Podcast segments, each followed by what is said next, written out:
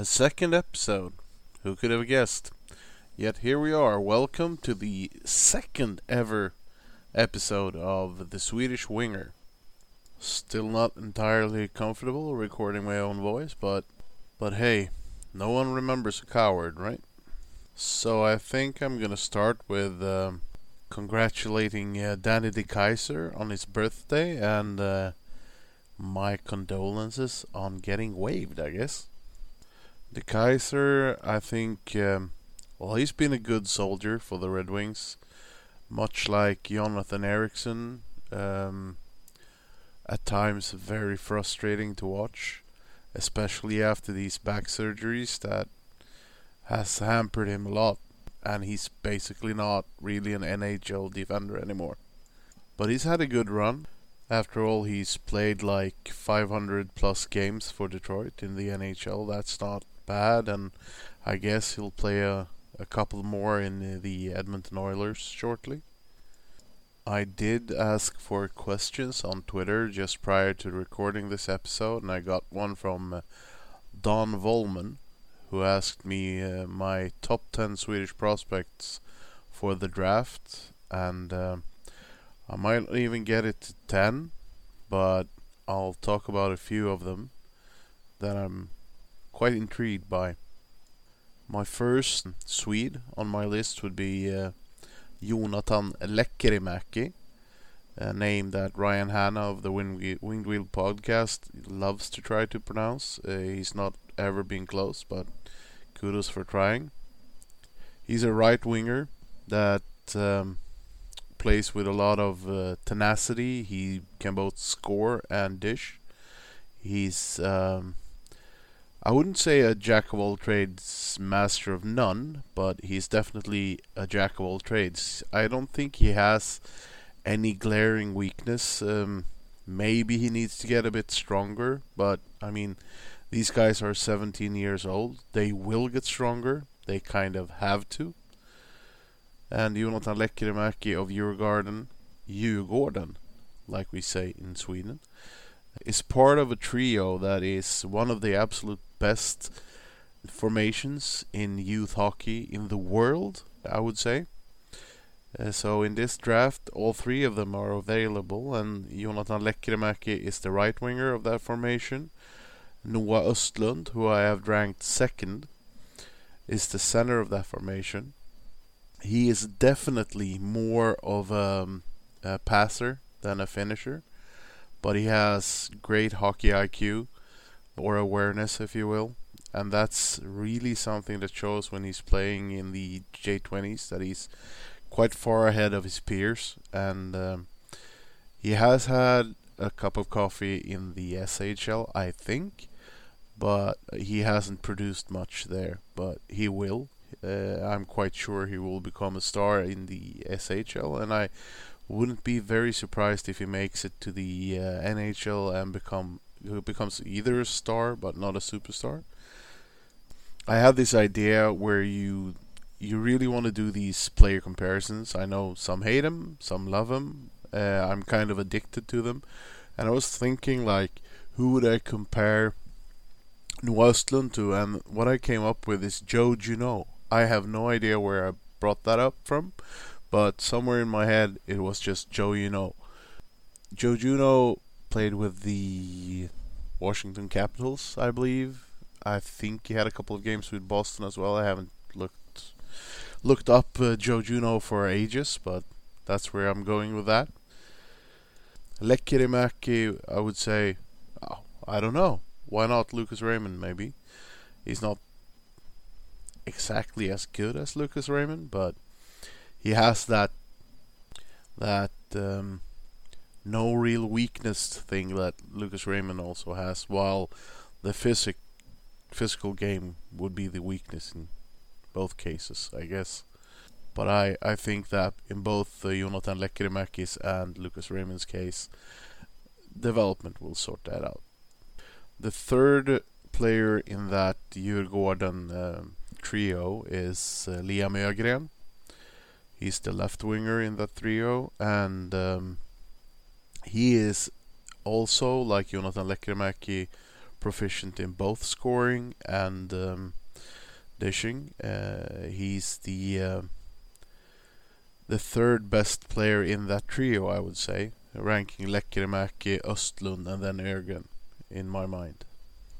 My fourth uh, player is someone that's a little bit off the board, I guess. Um, I've seen him play and I I like what I see. So Tim Almgren, a center from uh, Örebro organization, is a guy I like. I think he has proper skills. In uh, 42 games in the J20 league, he has 19 goals and 21 assists for 40 points.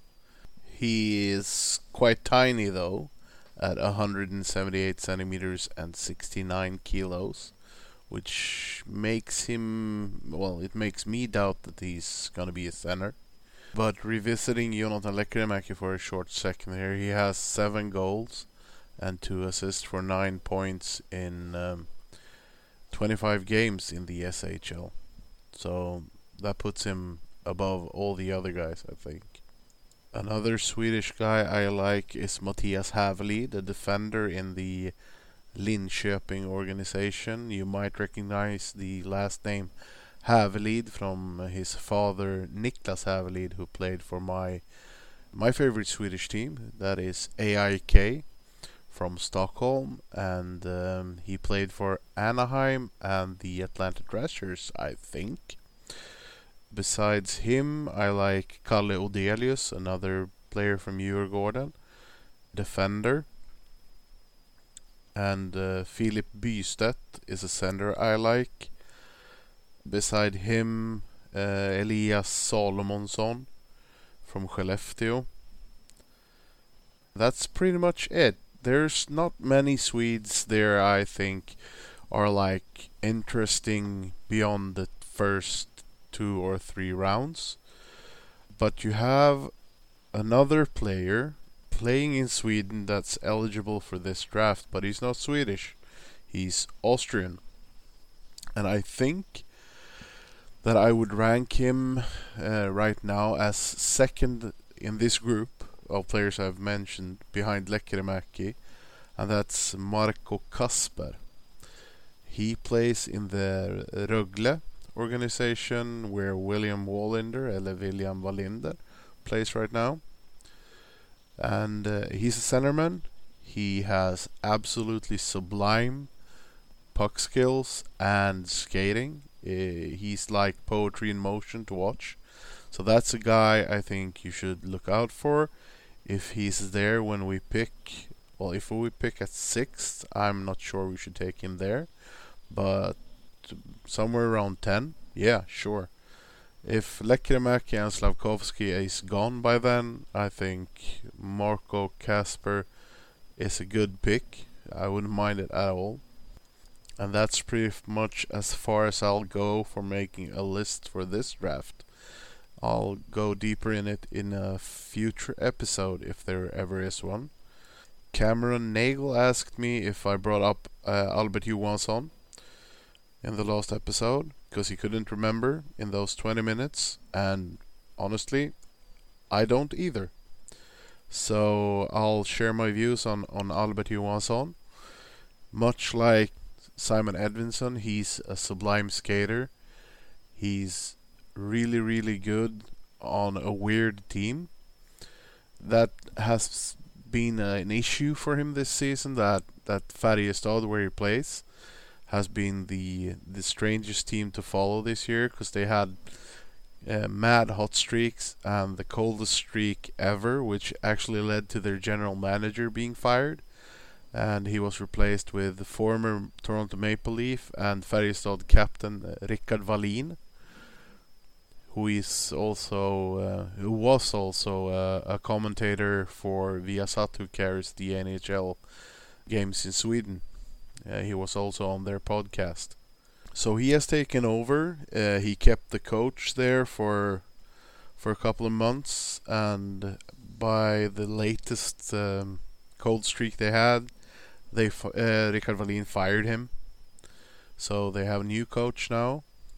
Uh, Red Wing fan um, and uh, Jacob De La Rose uh, aficionada, uh, Kara, as Ryan Hanna pronounces it, man of many words and weird name pronunciations, Kara, wants me to talk about Färjestad and nothing else. Färjestad, weird team from a weird city with an horrible dialect. It's like one of the worst Swedish dialects on uh, the planet, which, well, at least in Sweden, which would be pretty much the same, I guess. It was actually one of my favorite teams growing up. I'm an AIK fan, first and foremost, but I did like Färjestad because one of my favorite players played there. Uh, his name is Håkan Loob. He's the um, former Calgary Flames player. He made a career short a short career in the NHL, but he made a name of himself. He scored 50 goals for Calgary Flames. He won the Stanley Cup and then he went home. And he's pretty much Swedish hockey royalty. Albert Johansson is the son of uh, Färjestad legend, def- uh, legendary defenseman as well, Roger Johansson. And if you look at, at Albert Johansson's skill, he's pretty much a mix between William Wallinder and um, Simon Edvinsson, I'd say. He has this beautiful skating stride. He skates like the wind, can turn, and he can walk the line very nicely. He has a good shot, he has great passing. He joins the rush from time to time and he does it well. I think we should see him in the NHL next year, but I think he might start in Grand Rapids and work himself into the team. And looking at his um, skill set and position, I think he should be able to make the team, unless um, Stevie adds something better than Olli Juolevi as we say in Sweden. Olle Juolevi. We'll see. I think we have um, something decent going with the Swedish defenders we've drafted. William Wallinder would be the one I'm most worried about if you look at Simon Edvinsson, Albert Johansson, and William Wallinder. But I think he's coming along nicely as well. I would think he needs one more year in the SHL before even thinking about going over. That's pretty much all I have for Färjestad, Kara, so you'll have to live with it. And then Kyle asked me if I'm at all concerned with Blashill and his ability to develop players. Uh, yes. If you split that into two questions, am I concerned with Blashill? Yes. Am I concerned with him developing players? Yes. Blashill has been the coach now, well, the head coach now, since season 15-16. He joined earlier as an assistant and then he ran the Grand Rapids. And yes, there's an argument to be made that he never had, he has never had a really good team to play with. Ken Holland kept giving him, giving him broken toys. And um, I can see that argument in a way but at the same time, there's not a coach I've followed in hockey that has frustrated me as much as he does. All the weird line matching and the uh, blending he does. And I know blending the lines is doesn't really have that effect and it's not that important, but also if you never let guys build chemistry, and this is probably the first season he has let guys build some kind of chemistry over time that I've like recognize that that's what he's doing with the Larkin Raymond combo and then usually and hopefully more often uh, often Tyler Bertuzzi as the left winger there but watching um, Detroit Red Wings play I struggle to see Jeff Blashill's strategies beside dump and chase and drop pass galore. He has this um, idea of hockey that I don't like. I'm a fan of Liverpool Football Club. We had this um, coach before that's called uh, Rafael Benitez, a Spaniard. And while we won the Champions League in 05 after this miracle come from behind victory versus, versus AC Milan. His tenure as a coach for Liverpool was not something I enjoyed because he played this murderously defensive style of football. It made me uh, angry to watch. It's destructive. It was a destructive ty- type of game where you constantly had these players like um, whose only job on the field was to disrupt and destroy the opponent's game, and they had they had nothing to build like their own game. And I feel in a way that that's Blashill's strategy as well. He plays a destructive and not particularly entertaining style of hockey. That's his philosophy, and I, I don't su- subscribe to that. And I know, I mean, winning is everything. Well, he hasn't won either, so that's not an argument. But then again, we're back to Ken Holland giving him broken toys. But he doesn't have a positive hockey bone in his body. It's like dump and chase, boring chase the puck hockey. There's no passing, there's no speed, and that's why we're stagnating.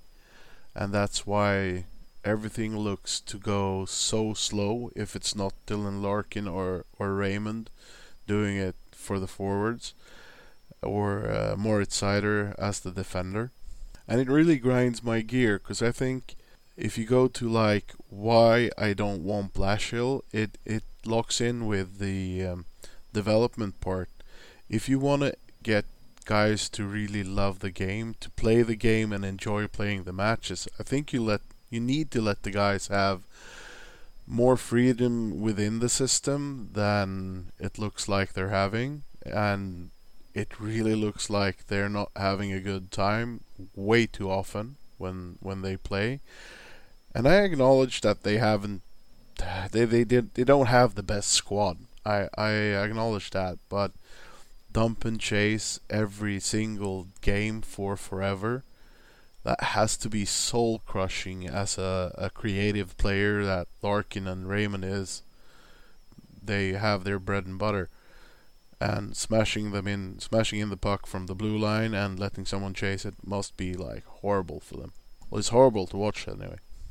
And that's basically all I have to say about his tactics or philosophy because it's so hard to grasp what he really wants. What does a Blashill team want? Beside to frustrate and bore the ever living hell out of those they are playing, and by doing that, boring the ever living shit out of me in the middle of the night in Sweden.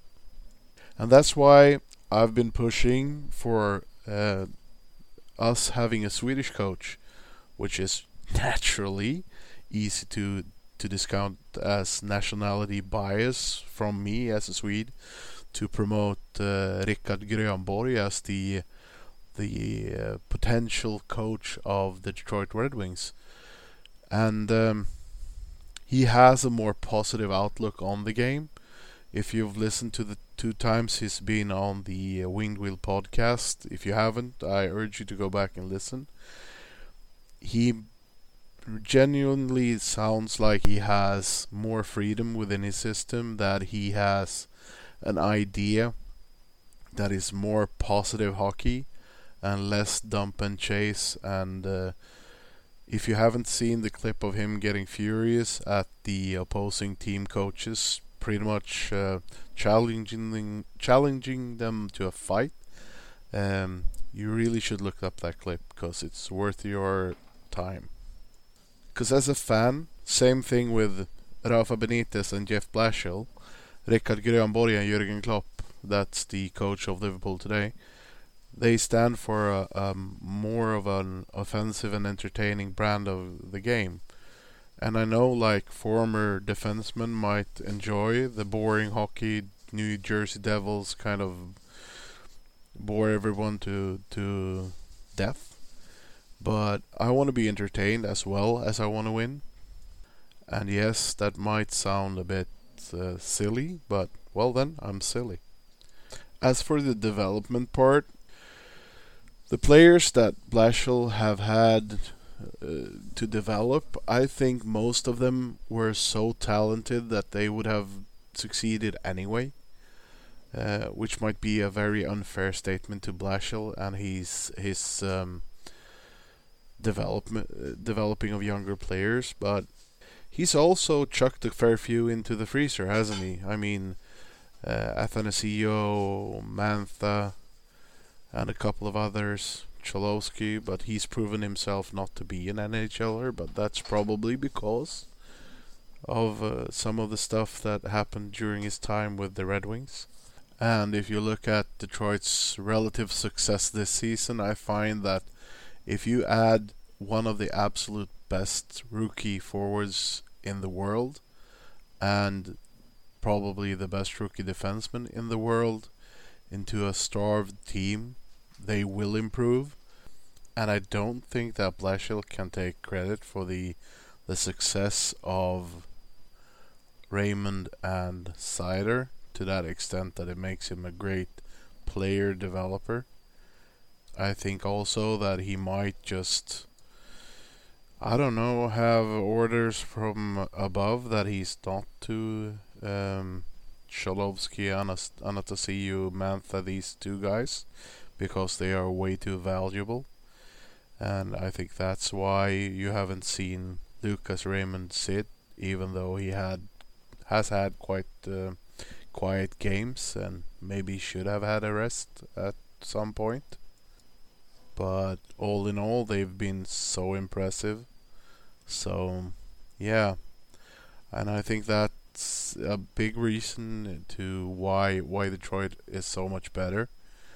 And um, I struggle to see Blashill's impact in our improvement. Because as soon as we run into trouble, we're still dumping and chasing. And if the first line doesn't produce, the fire of the Guelph line has um, kind of faded, and we're stuck with the one line to produce and three lines that, uh, at best, tries to keep it even but fail at it.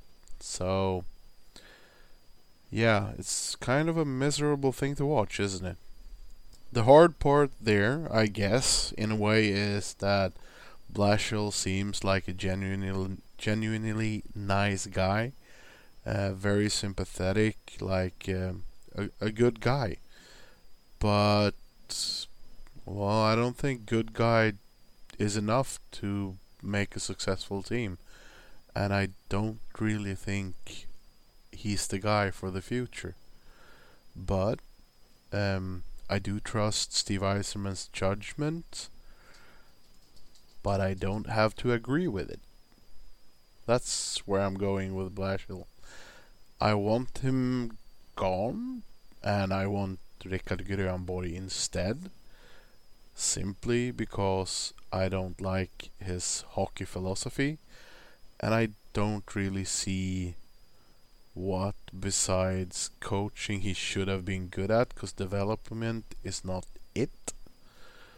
And God knows his coaching is strange at best.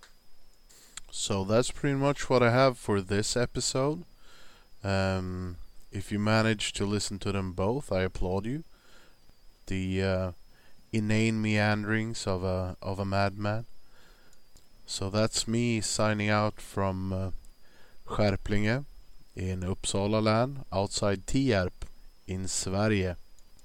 Good night, America, wherever you are.